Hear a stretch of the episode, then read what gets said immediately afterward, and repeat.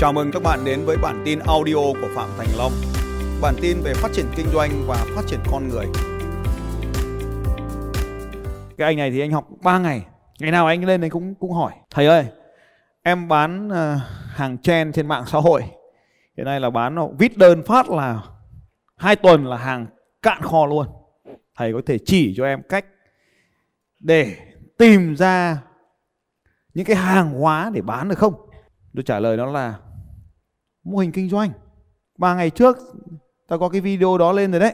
Nó lại trình bày tiếp: "Em viết đơn phát cả đội nhà em, phát viết phát coi như sạch bóng thị trường."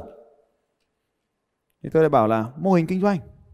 Nó lại tiếp tục nói: "Và sau khi bọn em viết xong phát đơn là không còn đơn gì để bán. Sao thầy làm sao?" Tôi bảo mô hình kinh doanh 3 ngày trước tao có cái video rồi. Nó lại nói tiếp: Thằng mô hình kinh doanh rồi, thằng viết đơn rồi, đừng lên là sao nào. Chào mọi người, em tên là Đô ạ. Em chào thầy ạ. Em chưa biết trả lời câu hỏi thầy như nào. Thầy có thể hỏi lại giúp em được không? Bao lâu nữa thì thôi không viết đơn nữa? Cái câu hỏi số 3 đấy là tại sao? Cái câu hỏi số 3 là tại sao phải viết đơn? Tức là đầu tiên câu hỏi là tại sao, vẫn là tại câu hỏi đầu tiên nhé, là tại sao lại phải viết đơn? Tại sao viết đơn? Không phải tại sao phải viết đơn? Tại vì bọn em muốn bán nhanh nhất, bởi vì sản phẩm bọn em bán có thể bị spy bất cứ lúc nào thế ạ. Thế cho nên nó mới nằm ở cái chỗ này này. Vì mình sợ spy, sợ không đủ ấy, sợ không có đủ thời gian, đúng không? Cho nên là mình cấp rút, mình làm thật nhanh. Vì cái chính cái nỗi sợ hãi đấy nó dẫn đến cái hành động của mình là viết đơn. Và sau đó viết xong đơn thì phải đi tìm đơn khác mà viết chứ còn gì nữa, đúng không nào? Dạ. Cho bây giờ mình muốn chấm dứt được cái việc đó thì mình phải gọi. Ở đây ấy, là viết đơn. A là hành động đang làm là viết đơn, đúng không ạ? B là muốn làm ăn lâu dài bền vững, đúng không? Làm một cái gì đó nó lâu dài và bền vững, đúng không nào? A là đánh nhanh thắng gọn, B là lâu dài bền vững. Vậy thì cái rào cản khiến cho mình không làm ăn bền vững mà làm nhanh đánh nhanh thắng gọn thôi. Tại sao mình lại không làm ăn lâu dài bền vững mà làm theo phương pháp đánh nhanh thắng gọn? Bởi vì nỗi sợ nào đang ngăn cản mình? Mà nỗi sợ này có phải là sợ không được yêu thương hoặc là sợ không có đủ? Thì không đủ hay không yêu thương? Cái này em không biết, tại vì nó là không đủ. Có ai mình có làm nhanh hay làm chậm thì có ai yêu thương mình đâu, đúng không? Vẫn thế mà, có đúng không? Thì nỗi sợ đây là không đủ. Mà sợ đây là không đủ gì? Câu trả lời là sợ đối thủ tìm thấy mình đang kinh doanh gì và cạnh tranh với mình, đúng không nào? Vâng. Thì nỗi sợ ở đây là không đủ. Thứ nhất là không đủ thời gian để mình làm cho nó lâu dài. Cái sợ thứ hai là sợ mình không có đủ giỏi để kinh doanh, khiến đối thủ bắt chước được cái kinh doanh của mình, đúng không? Đúng ạ. Thế thì để vượt qua cái nỗi sợ hãi không đủ thời gian, không đủ trình độ này, thì con đường như chúng ta nói lúc nãy ấy, một là quản lý thời gian, đúng rồi. Cho nên đánh nhanh thắng gọn chính là cách làm cho thời gian trở nên lớn hơn. Tức là trong cùng một khoảng thời gian bạn làm được nhiều việc hơn. Thế thôi. Đấy là cách một, đúng không? Cho nên là cách để tiết kiệm thời gian, sợ không đủ thời gian nên đang làm là đánh nhanh thật thắng gọn. Thực ra là làm nhiều hơn trong cùng một khoảng thời gian. Bạn dùng cái từ khóa gọi là viết đơn, nhưng mà thực ra là chi phí quảng cáo thôi. Đầu tư nhiều tiền ra để có được nhiều khách hàng hơn trong một khoảng thời gian ngắn. Ngày xưa có học kinh tế không? Em không ạ, em học hết cấp 3 rồi ạ. Thế thì trong kinh tế học cái từ này người ta gọi là lợi ích cận biên giảm dần. Được giải thích một cách dân dã thế này: 1 đồng bỏ thêm vào quảng cáo thì lợi nhuận trên 1 đồng quảng cáo gọi là ROI, còn nhớ không? Trong cái quảng cáo nó có cái ROI, Return on Investment ấy, nó giảm dần theo thời gian. Tức là nếu bạn càng bỏ nhiều tiền thì ROI càng giảm dần. Tức là cái tỷ lệ thu lợi từ 1 đồng vốn bỏ ra nó cứ giảm dần theo thời gian. Cái này được gọi là lợi ích cận biên giảm dần. 1 đồng quảng cáo ấy thì rất được nhiều tiền, kiếm được rất nhiều, nhưng 2 đồng thì 1 đồng thì có thể kiếm được 1 đồng, nhưng 2 đồng thì có thể chỉ kiếm được thêm 1,5 đồng thôi. 1 đồng bỏ thêm lúc đầu thì kiếm được 1 đồng, 1 đồng bỏ thêm lần sau thì kiếm được 0,5 đồng, 1 đồng tiếp theo còn 0,3 đồng, thì ta gọi là lợi ích cận biên giảm dần. Đấy chính là lý do mà tại sao em không muốn viết đơn nữa, có phải không nào? Đúng rồi ạ. Thế thì mình phải gọi được đúng cái nỗi sợ thật sự ở đây là nỗi sợ gì? Sợ không có đủ tiền để tiếp tục viết đơn. Cái đấy không phải là cái mà... Thế viết tiếp đi. Em đang sợ ấy thì là...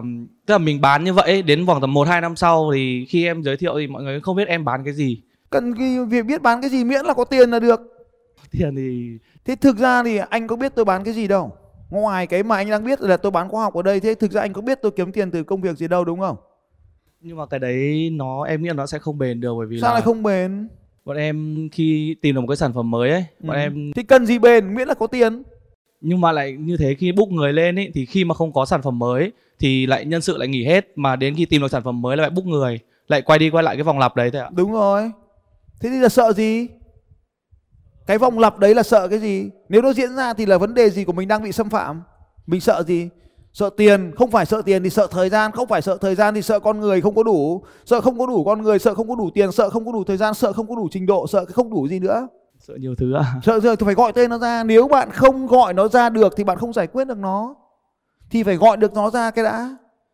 Hành động cũ viết đơn, hành động mới là làm ăn lâu dài, không cần quảng cáo. Đúng không? Cái em đang sợ là em không xây dựng được một đội ngũ bền vững lâu với thầy. Bây giờ nhá, cái đội ngũ ấy, cái đội ngũ ấy, hay là cái tiền, tiền hay là viết đơn. Đây là hành động là viết đơn này, hành động là bền vững này, nhưng mà thực ra đằng chứa đằng sau của nó là tiền, đúng không? Và mình muốn kiếm nhiều tiền hơn, đúng không? Hay đúng hơn là muốn ít nguồn lực hơn mà vẫn kiếm được nhiều tiền hơn. Em muốn là nó bền vững rồi ạ. Bền vững mà ít tiền hay là muốn nhanh và nhiều tiền? Đấy là câu hỏi ngay mà, đúng không?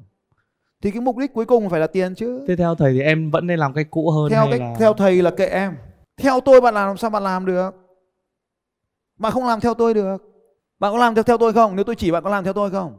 Chắc là không ạ. Ừ, thế thì chỉ làm gì? Có thể là thầy có thể cho em một góc nhìn, nhưng mà biết chỉ đâu... Nhưng mà tôi chỉ nhưng mày có xem đâu, mày có nghe đâu. Mày không có một cái tí nào nghe luôn. Mày bảo là cái ông già này biết gì về đơn. Tôi nói cho mày biết, hôm qua có mấy thằng lên ngồi chơi ấy, tao ngồi tao chạy quảng cáo luôn. Mấy thằng kia nó ra lên hội trường, nó set up hội trường, tao ngồi tao chạy quảng cáo. Bây giờ ông già này không biết chạy quảng cáo á? Game tao còn biết chơi, đừng nói. Cái bà Điện Biên Đông lúc nãy dẫn thằng con trai lên đây, ngồi đây này, dẫn thằng con trai lên đây bảo là thầy giúp thằng này cai game hộ em với. Tôi bảo thế thì chờ 3 tháng nữa. Hỏi sao 3 tháng? Bảo tôi còn đang nghiện game này, chờ 3 tháng nữa tôi cai xong tôi sẽ dạy con bà cách cai game. Tôi thông minh lắm, chơi được cả game. Em có chơi được game không? Em không ạ. Không chơi game? Dạ vâng. Không chơi bất kỳ game nào luôn? À, đây cũng là một câu chuyện hồi bé của em. Là lúc em lớp 2, lớp 3 gì đấy. Có nghiện game? Có chơi game nhưng mà em bỏ học chơi game. Đúng. Thế là bố mẹ mua máy tính về là bắt ăn ngủ với game trong vòng 3 tháng. Thế từ đấy trở đi em không dám chơi game nữa.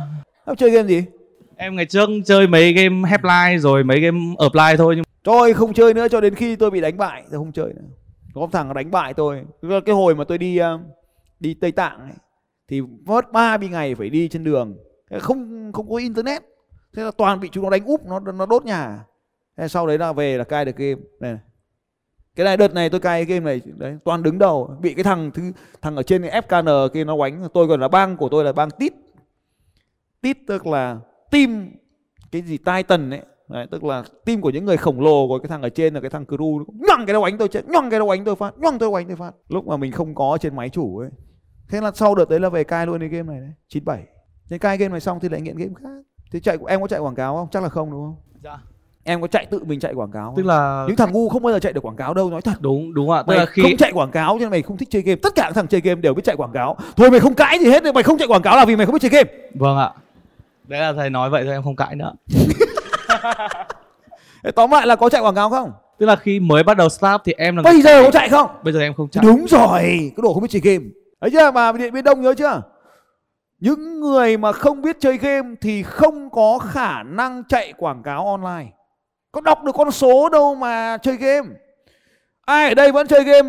Hùng Dũng giơ tay lên nào. Các bạn là những người tuyệt vời, có trí tuệ siêu phàm.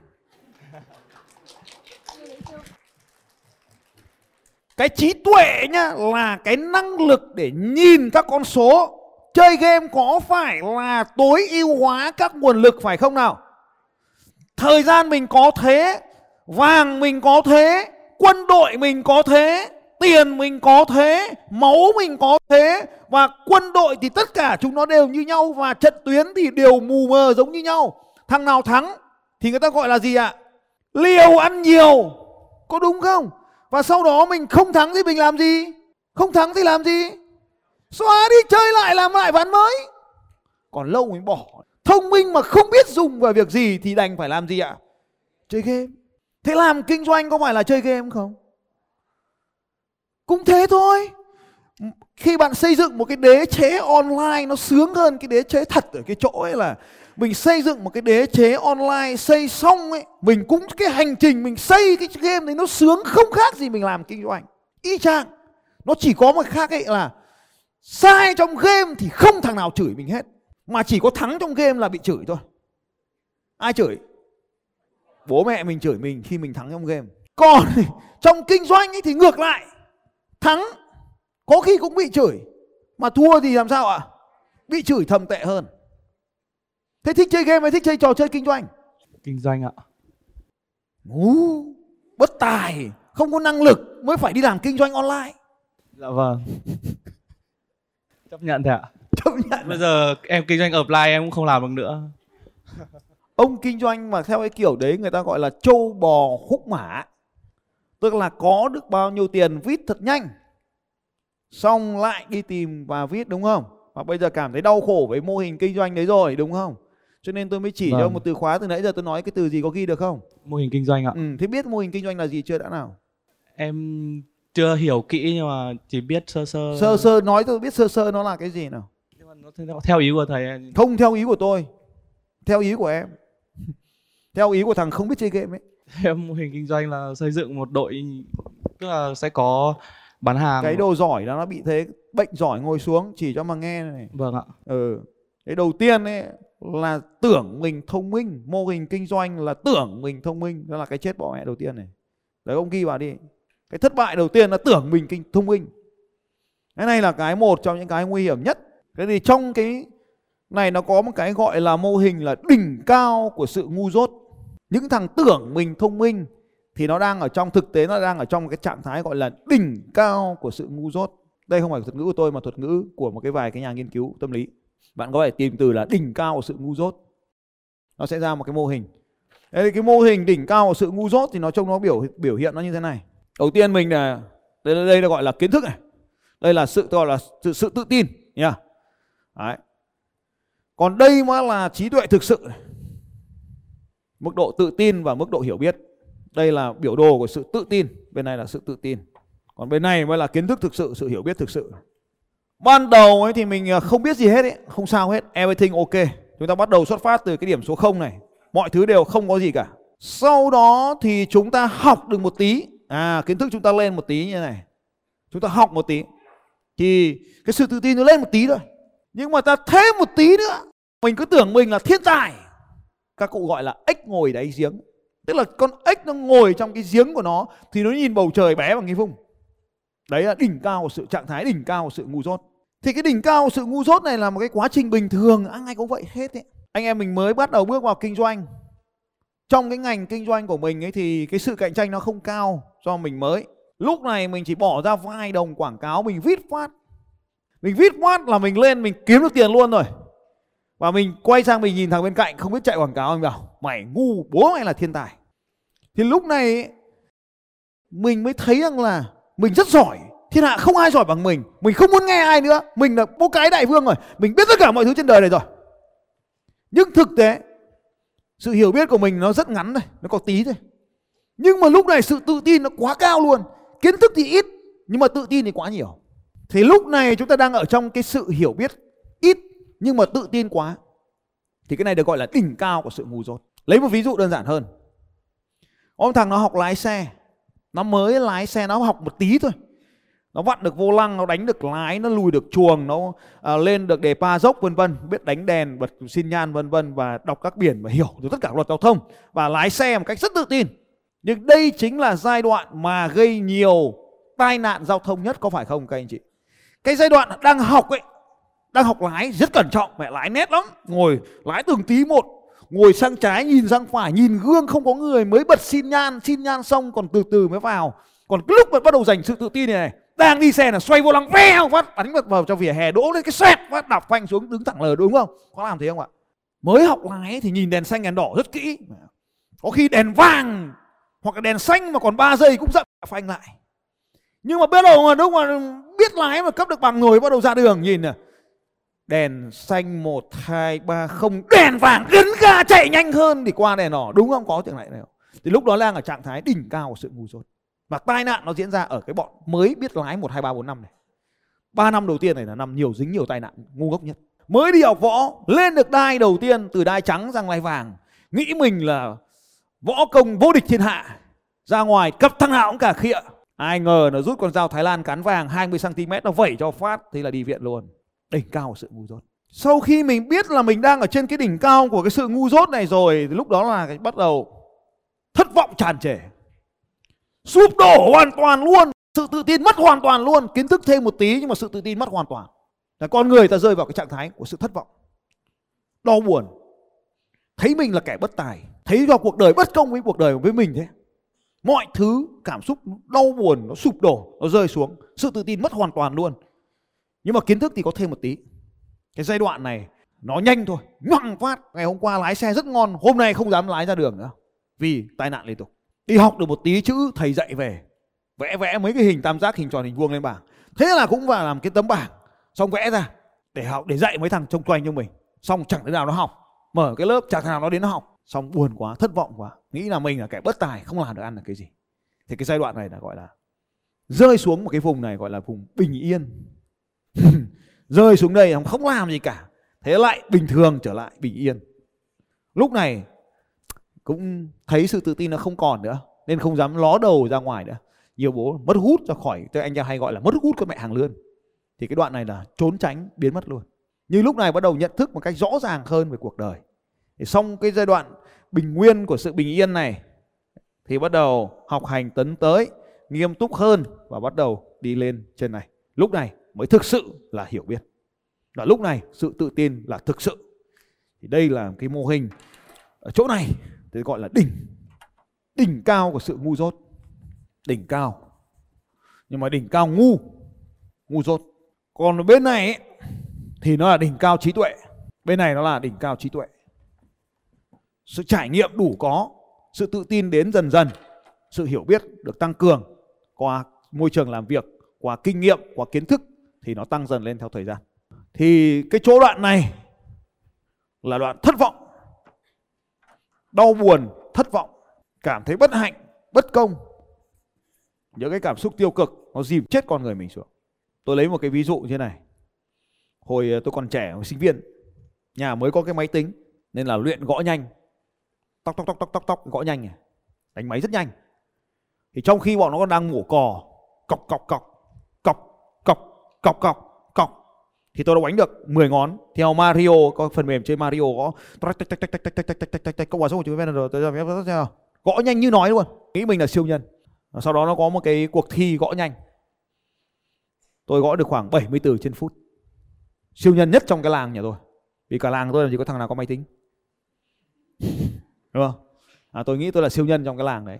Và nếu mà tổ chức vào tham gia vào một cuộc thi thì tôi bị loại ngay ở vòng đầu tiên, bởi vì cái tiêu chuẩn bắt đầu để tham dự cuộc thi là phải gõ được 120 từ phút. Đấy tôi đấy, thì gõ bàn phím nó sướng lắm, bàn phím nó gõ nó kêu tách. Thì gõ được 120 từ phút mới bắt đầu vào cuộc thi. Và như vậy thì mình thuộc loại hạng lông, hạng gà, hạng loại ở ngoài vòng gửi xe, chưa được vào thèm thi đấu. Thế nhưng mà mình cố gắng, mình cứ xông vào, mình quen biết, mình cứ ghi danh, mình cứ xông vào. Thì cuộc thi đấy là chơi thi Tetris, xếp hình Tetris. Bài tập đầu tiên là xếp hình Tetris bằng một tay. Mình thua luôn từ vòng đầu tiên. Đánh 3 ván xin đánh thêm vẫn thua, nên là xin nữa thì vẫn thua. Lúc này mình mới cảm thấy mình ngu ngốc vô cùng luôn. Chứ sao mình cứ thua mãi. Thế lúc này thì mình mới nhận ra rằng là mình không có tài năng trong việc đánh bàn phím, gõ phím. Đó là lúc mình đang rơi xuống cái sự thất vọng. Thế về nhà thì bắt đầu mới luyện thêm. Thế dần dần thì cái tốc độ gõ nó mới lên dần theo thời gian. Lúc này mình biết mình là ai ở trong cuộc đời này. Thế đấy là một cái ví dụ về cái sự ngu dốt. Hay là cái chuyện đạp xe cũng vậy thôi. Đạp xe xuyên Việt nó cũng là một cái sự ngu dốt. Mình cứ nghĩ là mua cái xe đạp thì tốt rồi thì đi, dành hẳn tiền ra để mua cái xe đạp 10 triệu chứ. Cái xe đạp tôi đang đi là 10 triệu, 13 triệu mà cả còn 10 triệu.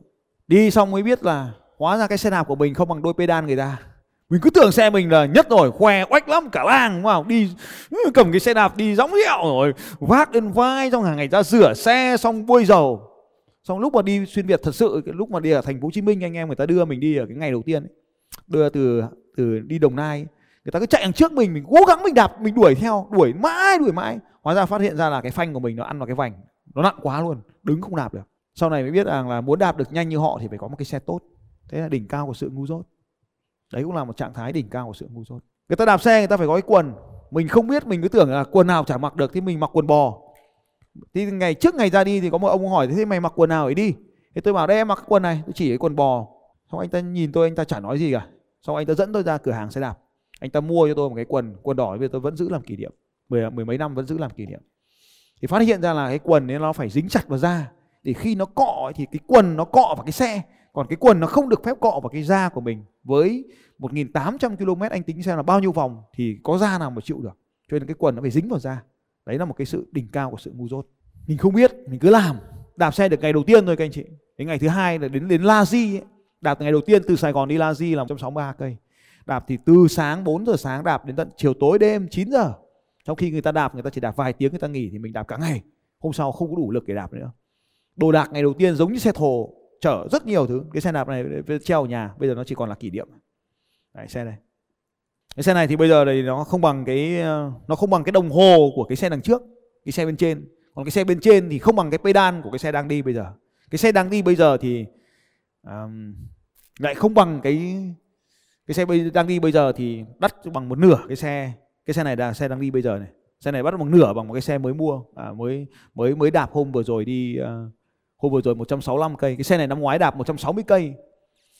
Lòi xong 169 cây lòi mắt. Cái xe vừa rồi mua ấy thì 169 cây thì cũng không lòi mắt lắm, nó lòi chỗ khác. Đây, xe này là xe này khoảng độ năm ngoái đưa cho thằng cha đây 200 triệu thì nó mua cho cái xe này. Còn cái xe mới đi đây. Cái xe này là xe này là ông kia ông đang đi. À, ông Huy đang đi cái xe này. Huy đâu à? Cái xe này là xe tôi đi vào Nha Trang không có xe, thế tôi ra hàng xe đạp tôi vớ tạm con tôi đi, tôi luyện mấy ngày. Đang đạp con này được thì ông Huy ông qua thấy hay quá, ông ấy tóm luôn con này của tôi ông mang về.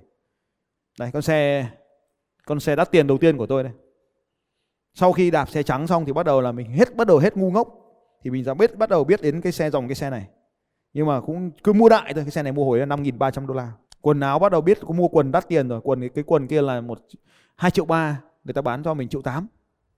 Còn cái áo này thì hồi hộp nộp 50.000 được cái áo này. Mũ thì cái mũ này sau này bị vỡ rồi. Hồi đấy là đạp đội mũ đỏ cho mặc áo xanh, còn bây giờ là mặc áo đỏ đội mũ xanh. Cái mũ này sau một cái tai nạn tại thành phố Hồ Chí Minh, lúc ấy chạy khoảng độ gần 60 cây, đang chạy gần 60 cây thì nó rơi xuống. Tất cả các cái tai nạn thì những cái mũ này chỉ rơi phát là vỡ, nó bảo vệ đầu của mình, rơi cái là vỡ. Túi này cái mũ này vỡ rồi. Thế đỉnh cao của sự ngu dốt đó là một cái ví dụ để cho anh chị em thấy. Thế thì hồi đó cái xe này là 7,3 cân, mình nghĩ là mình kinh lắm rồi. Kinh khủng lắm rồi. Nhưng mà cái xe bây giờ thì nó còn kinh hơn nữa. Những cái xe bây giờ nó hoàn toàn điều khiển bằng điện. Không có dây nhợ loằng ngoằng giống cái xe này. Hoàn toàn là không dây hết, điều khiển bằng pin. Có thể điều khiển từ xa, huấn luyện viên có thể theo dõi mình từ xa được. Hoàn toàn là xe thông minh. Đây, cái xe hiện tại đây, nó càng ngày nó càng trông, nó càng không giống xe đạp các anh chị thấy không ạ? Nó đơn giản đến mức nó không còn cái gì trên xe nữa. Nó bỏ hết rồi, không còn cái gì trên xe nữa. Không còn cái dây, cái nhợ gì trên xe này nữa luôn. Cả cái hệ thống phanh của nó cũng không nhìn thấy dây luôn. Nó chìm toàn bộ trong khung. Phanh thì phanh đĩa, phanh dầu. Điều khiển thì điều khiển điện. Tức là những cái gì tối tân nhất đang có thì hiện nay nó đều nằm trên cái xe này. Những cái gì tối tân nhất thì đang nằm ở trên cái xe này. Khi mình đi cái xe màu trắng thì mình đỉnh cao sự ngu dốt, và mình gặp cái gì mình cũng thấy ngạc nhiên, thất vọng. Rồi sau đó thì mình cứ đi đã. Rồi sau này thời gian thì mình thay đổi sang cái xe xanh, rồi mình thay sang cái xe giường, cái xe nằm, và bây giờ thì mình chuyển sang một cái xe Pro. Cứ như vậy theo thời gian thì kiến thức của mình lên. Cho nên anh chị em đừng ngại khi mình ở đỉnh cao của sự ngu dốt. Đó là một tín hiệu tốt cho thấy mình đang bước sang một lĩnh vực mới, hoàn toàn mới. Và nếu chúng ta sợ cái đỉnh cao sự ngu dốt này thì mình sẽ không bao giờ bước thêm một bước nào nữa cả. Mình sẽ đứng yên ở cái vùng số 0 luôn, chứ đừng nói là vùng bình an. Cho nên là khi chúng ta bắt tay vào một cái lĩnh vực mới thì đi kèm với nó sẽ là sự thất vọng, sự thất bại, sự thất vọng. Cho nên cái sự thất bại trong cuộc sống này nó là đương nhiên. Chỉ có là đỉnh càng cao bao nhiêu thì vực sâu của sự thất vọng càng lớn bấy nhiêu. Cho nên càng tự tin thái quá bao nhiêu thì chúng ta càng dễ dàng rơi vào sự thất vọng bấy nhiêu. Thế thì trong kinh doanh thì như thế nào? Trong kinh doanh, trong cuộc sống cũng vậy. Mình tự tin thái quá vào một chiến lược kinh doanh nào đó thì khi đó chúng ta hiểu rằng là có một cái mô hình kinh doanh khác tốt hơn, một cái chiến lược kinh doanh khác tốt hơn, nhưng mình không biết đến nó. Cho nên mình dễ dàng bị đối thủ chẳng cần làm gì cả, mình cũng bị hạ gục. Và lúc đó thì mình thất vọng vô cùng, và mình rơi vào cái trạng thái của sự thất vọng. Và dần dần mình phải học hành một cách thực sự nghiêm túc để mà nâng dần cái kiến thức của mình lên.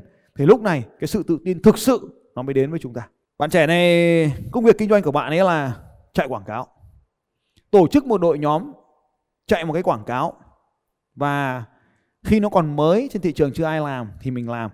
Quảng cáo nó không cạnh tranh, kiếm được tiền, đơn hàng tốt. Thì về mặt thực tiễn thì cái này nó không có sai gì hết cả. Không có sai gì cả, nó chẳng có vấn đề gì cả mà sai cả. Bởi vì mèo trắng hay mèo đen miễn là bắt được chuột. Vậy thì làm gì cũng được miễn là kiếm được tiền.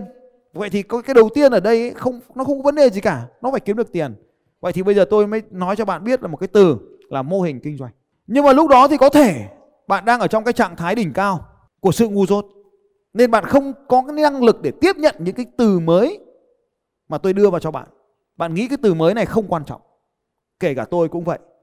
Cho nên cách làm của tôi là chia sẻ với các bạn này, để có thể vượt qua được cái cảm giác, để có thể đạt được cái sự đỉnh cao của sự ngu dốt, thì chúng ta phải sẵn sàng đón nhận nó. Vậy làm thế nào để chúng ta có thể nhanh chóng đạt được đỉnh cao của sự ngu dốt, để rồi nhanh chóng rơi vào cái trạng thái thất vọng thật nhanh, để chúng ta từ từ chúng ta đi lên? Đó là ghi xuống mọi thứ.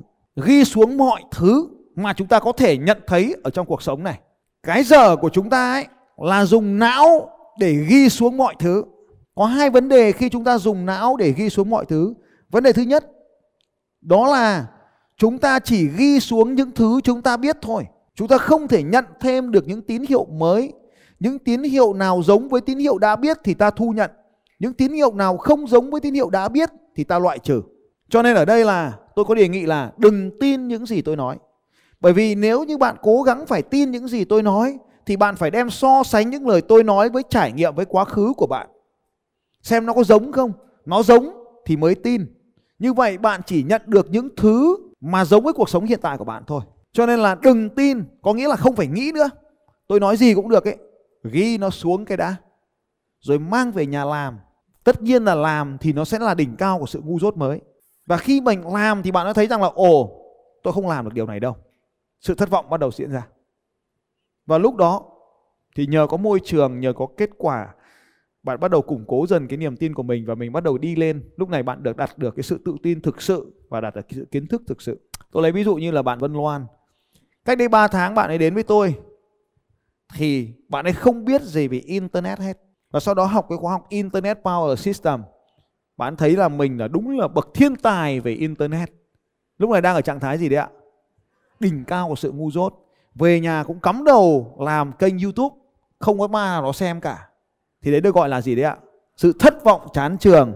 Nhưng sau cái trạng thái thất vọng chán trường này, bạn sẽ dành thời gian, dành quyết tâm, bạn sẽ rèn luyện từng cái video một để biết cái nào tốt, cái nào không tốt. Lúc này kiến thức tăng dần lên và sự tự tin tăng trở lại. Ngày hôm qua bạn ấy nhắn tin là hiện nay em không lo về marketing mà lại đang lo chính là không đủ con người để mà phát triển kinh doanh. Thì đấy là một cái ví dụ để cho các bạn thấy rằng là chúng ta có thể vượt qua được trạng thái đỉnh cao này. Nhưng có rất là nhiều người rơi vào trạng thái đỉnh cao của sự ngu dốt, cao quá, tự tin thái quá, nên khi gặp thất bại thì thất vọng quá luôn. Và lúc này thì không ngóc đầu lên được, không đứng lên được nữa. Cho nên chúng ta luôn luôn là chuỗi dài của những sự thất bại. Thực ra ai cũng thất bại thôi, ai cũng phải thất bại, rồi chúng ta mới ngóc đầu dần dần đi lên. Thế tôi chia sẻ với bạn như này, trước khi tôi làm nghề nói chuyện trước đám đông như thế này thì tôi cũng rất sợ đứng trước đám đông. Tôi nhớ tôi có một cái bài trình bày theo lời mời của Sở Quách Đầu Tư, mà lúc đấy trực tiếp là anh Đặng Minh Tuấn là trưởng phòng đăng ký kinh doanh có mời tôi phát biểu một cái tham luận về luật doanh nghiệp và nghị định về luật doanh nghiệp tại Ủy ban Nhân dân thành phố Hà Nội. Thì tôi chuẩn bị bài rất là tốt, tôi có đưa các anh ấy tham khảo trước là theo các anh thì em phát biểu như này có được không? Các anh nhỏ với đại diện cho doanh nghiệp thì phát biểu như này là rất là tốt. Tôi đọc đi đọc lại cái bài tại nhà rất là ngon. Nhưng mà đến khi mà đọc tham luận tại hội trường ấy thì tôi cầm yên cái tờ giấy và không nhìn được cái chữ nào cả. Tôi chỉ đọc thuộc lòng thôi. Bàn tay nó ướt đẫm mồ hôi luôn, đứng cứng đơ người luôn. Tôi cầm cái tờ giấy như tôi đọc xong cái bài, tôi ngồi xuống, rồi tôi bắt đầu mới thở. Lúc ấy tôi mới bắt đầu nghe thấy những tiếng vỗ tay của những người xung quanh. Tôi cũng sợ. Đó là câu chuyện của gần 20 năm trước. Nhưng ngày hôm nay ở đây thì sao ạ? Chẳng giấy tờ gì tôi cũng nói chuyện với anh chị cả ngày được. Thì sự tự tin lúc đầu tiên đấy là sự tự tin thái quá. Lúc ấy tôi nói chuyện với anh Tuấn là anh cứ để em lên em nói cho. Nhưng mà lên đến nơi gặp các bác quan chức ngồi yên luôn. Đỉnh cao của sự ngu dốt. Vậy thì anh chị em thấy mình có nhiều cái đỉnh cao của sự ngu dốt như vậy không ạ? Có quá nhiều luôn, quay sang bên cạnh high five rằng là đỉnh cao của sự ngu dốt. Thế thì rơi vào trạng thái đỉnh cao của sự ngu dốt thì nó dẫn tới cái trạng thái tiếp theo đó là gì hả các anh chị nhỉ? Trạng thái tiếp theo là gì ạ? Sự thất vọng chán trường. Cho nên lúc này chúng ta bắt đầu mới giành được sự tự tin thực sự. Ai cũng phải trải qua những cái giai đoạn như vậy. Bây giờ quay trở lại câu chuyện của bạn trẻ với câu hỏi là làm thế nào để tôi thoát ra khỏi cái này? Thì tôi có chia sẻ với bạn ấy về một cái thứ có tên gọi là mô hình kinh doanh. Và sau khi tôi nói từ mô hình kinh doanh thì bạn ấy không có để lọt tai cái từ này vào trong tai của bạn. Bạn không nghe luôn, không tiếp nhận luôn, lại hỏi tiếp. Tôi lại trả lời 3 lần về cái từ đó. Nhưng bạn ấy vẫn không hề tiếp nhận nó. Bởi vì sao? Bởi vì bạn ấy đang học bằng cái trí tuệ cũ của mình. Tức là cố gắng dùng cái điều mình đã biết để luận giải cho những điều mình chưa biết. Và lúc này thì nó dễ dàng rơi cho mình là mình còn không ngóc lên được cái trạng thái đỉnh cao của sự ngu dốt. Tại vì mình không tiếp nhận nó. Vì sợ rơi vào đỉnh cao của sợ phải trèo lên đỉnh cao của sự ngu dốt nên chúng ta thường không tiếp nhận thông tin mới. Đấy là một loại nỗi sợ. Sợ ngu dốt nên không đi học. Sợ ngu dốt nên không làm. Nhiều bố ở đây là sợ ngu dốt trong cuộc đời nên mới chọn con đường chơi game. Thắng nhỉ? Đấy. Tức là chơi trong trò chơi cuộc đời ấy, mình dễ rơi vào trạng thái đỉnh cao của sự ngu dốt hơn. Bởi vì nó ở lại đấy. Còn chơi game ấy, ngu thì xóa đi, cùng lắm là đập cái bàn phím mới đi là xong. Có đập bàn phím không? Có đập bàn phím không? Chơi thua có đập bàn phím không? À, cùng lắm là mình chửi nó là bọn mày ăn gian. Bố mà chơi trung thật mà chúng mày ăn gian, chúng mày canh ti nhau. Có cái câu thế không? Mày nhìn bài tao, mày nhìn trộm máy tao. Đấy, kiểu thế. Mày chơi hack, mày chơi cheat, mày lừa tao. Thế thì đấy cũng là đỉnh cao của sự ngu dốt. Sau đó thất vọng đập bàn phím đi về. Mai tìm hội ngu hơn mình để chơi cùng để mình dễ thắng. Có không? Có, để mình được làm vua cái xứ thằng mù. Quay lại với bạn trẻ ở đây là trường hợp là viết đơn. Viết đơn thì không sao hết ấy. Nhưng tại sao mình không thoát ra được trạng thái của sự viết đơn? Tức là cách làm cũ. Bởi vì mình phải học cách làm mới. Và khi mình học cách làm mới thì khả năng cao là mình lại rơi vào một trạng thái đỉnh cao của sự ngu dốt. Thế tôi lấy một cái ví dụ như thế này. Cái câu hỏi của anh ta đã được trả lời trên Internet rồi. Cách làm marketing online Phạm Thành Long. Đấy, vào Internet tìm một cái là ra ngay hàng loạt cái video. Cũng có thể vào trang web này. video.long.vn. Và sau đó thì các bạn sẽ nhìn thấy ở trong đó có một cái mảng gọi là marketing online hoặc là kinh doanh online. Đấy, kéo xuống dưới video.long.vn. Đầu tiên là cách học, xong đến chuyên mục khởi nghiệp xuống dưới tiếp tục. Đấy, học kinh doanh online, đúng không nào? Hoặc là xuống dưới là marketing online. Rồi, đánh lạo đội nhóm, cách marketing hiệu quả và khôn khéo. Rồi đấy, ví dụ như vậy. Thế thì bây giờ mình vào cái chuyên mục của bên trên đi, là kinh doanh online đi chẳng hạn. Thì bạn xem hết tất cả những cái điều mà tôi chia sẻ ở đây, là phiên bản không có dấu gì hết ấy. Đấy, đây nhá, một cái video này. Rồi, kiếm tiền này, khởi nghiệp kinh doanh này, khoảnh khắc quyết định đổi đời, kinh doanh online phải biết này. Vào cái kinh doanh online phải biết xem nào, là cái video mà mùa dịch tôi nói đấy. Đô xem cái video này chưa? Xem phát ngu luôn. Không xem thì thấy mình thông minh, xem phát ngu luôn. Đây là mô hình kinh doanh của tôi. Có chạy quảng cáo nhưng không đáng bao nhiêu tiền hết. Không viết đơn và bền vững vô cùng. Thế có làm không? Là không làm, đương nhiên làm là bị ngu luôn. Không làm thì thấy mình khôn. Khôn trong trạng thái A và ngu trong trạng thái B. Trạng thái B bao giờ cũng đối với mình, nếu mình đang đứng ở A thì bao giờ mình nhìn B cũng là ngu hết. Trước khi em học lớp 3 thì em học lớp mấy? Đúng. Khi em học lớp 2 em thấy bọn học lớp 3 nó hơn mình không?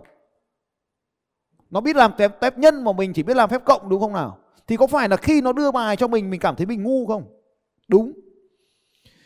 Khi mình đang học phổ thông mà mình nhìn bọn đại học thì mình nhìn sinh viên nó oách không? Nhưng bây giờ mình đi làm rồi mình nhìn sinh viên mình thấy nó làm sao? Bọn này thật là buồn cười, đúng không nhỉ? Thậm chí học đánh thức giàu có mình còn làm sao ạ?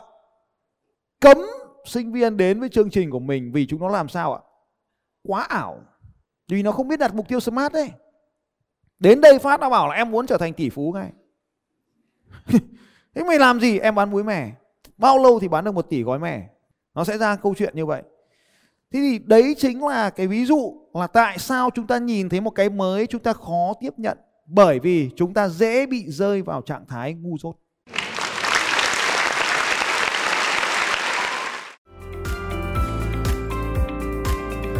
Xin chào các bạn và hẹn gặp lại các bạn vào bản tin audio tiếp theo của Phạm Thành Long vào 6 giờ sáng mai.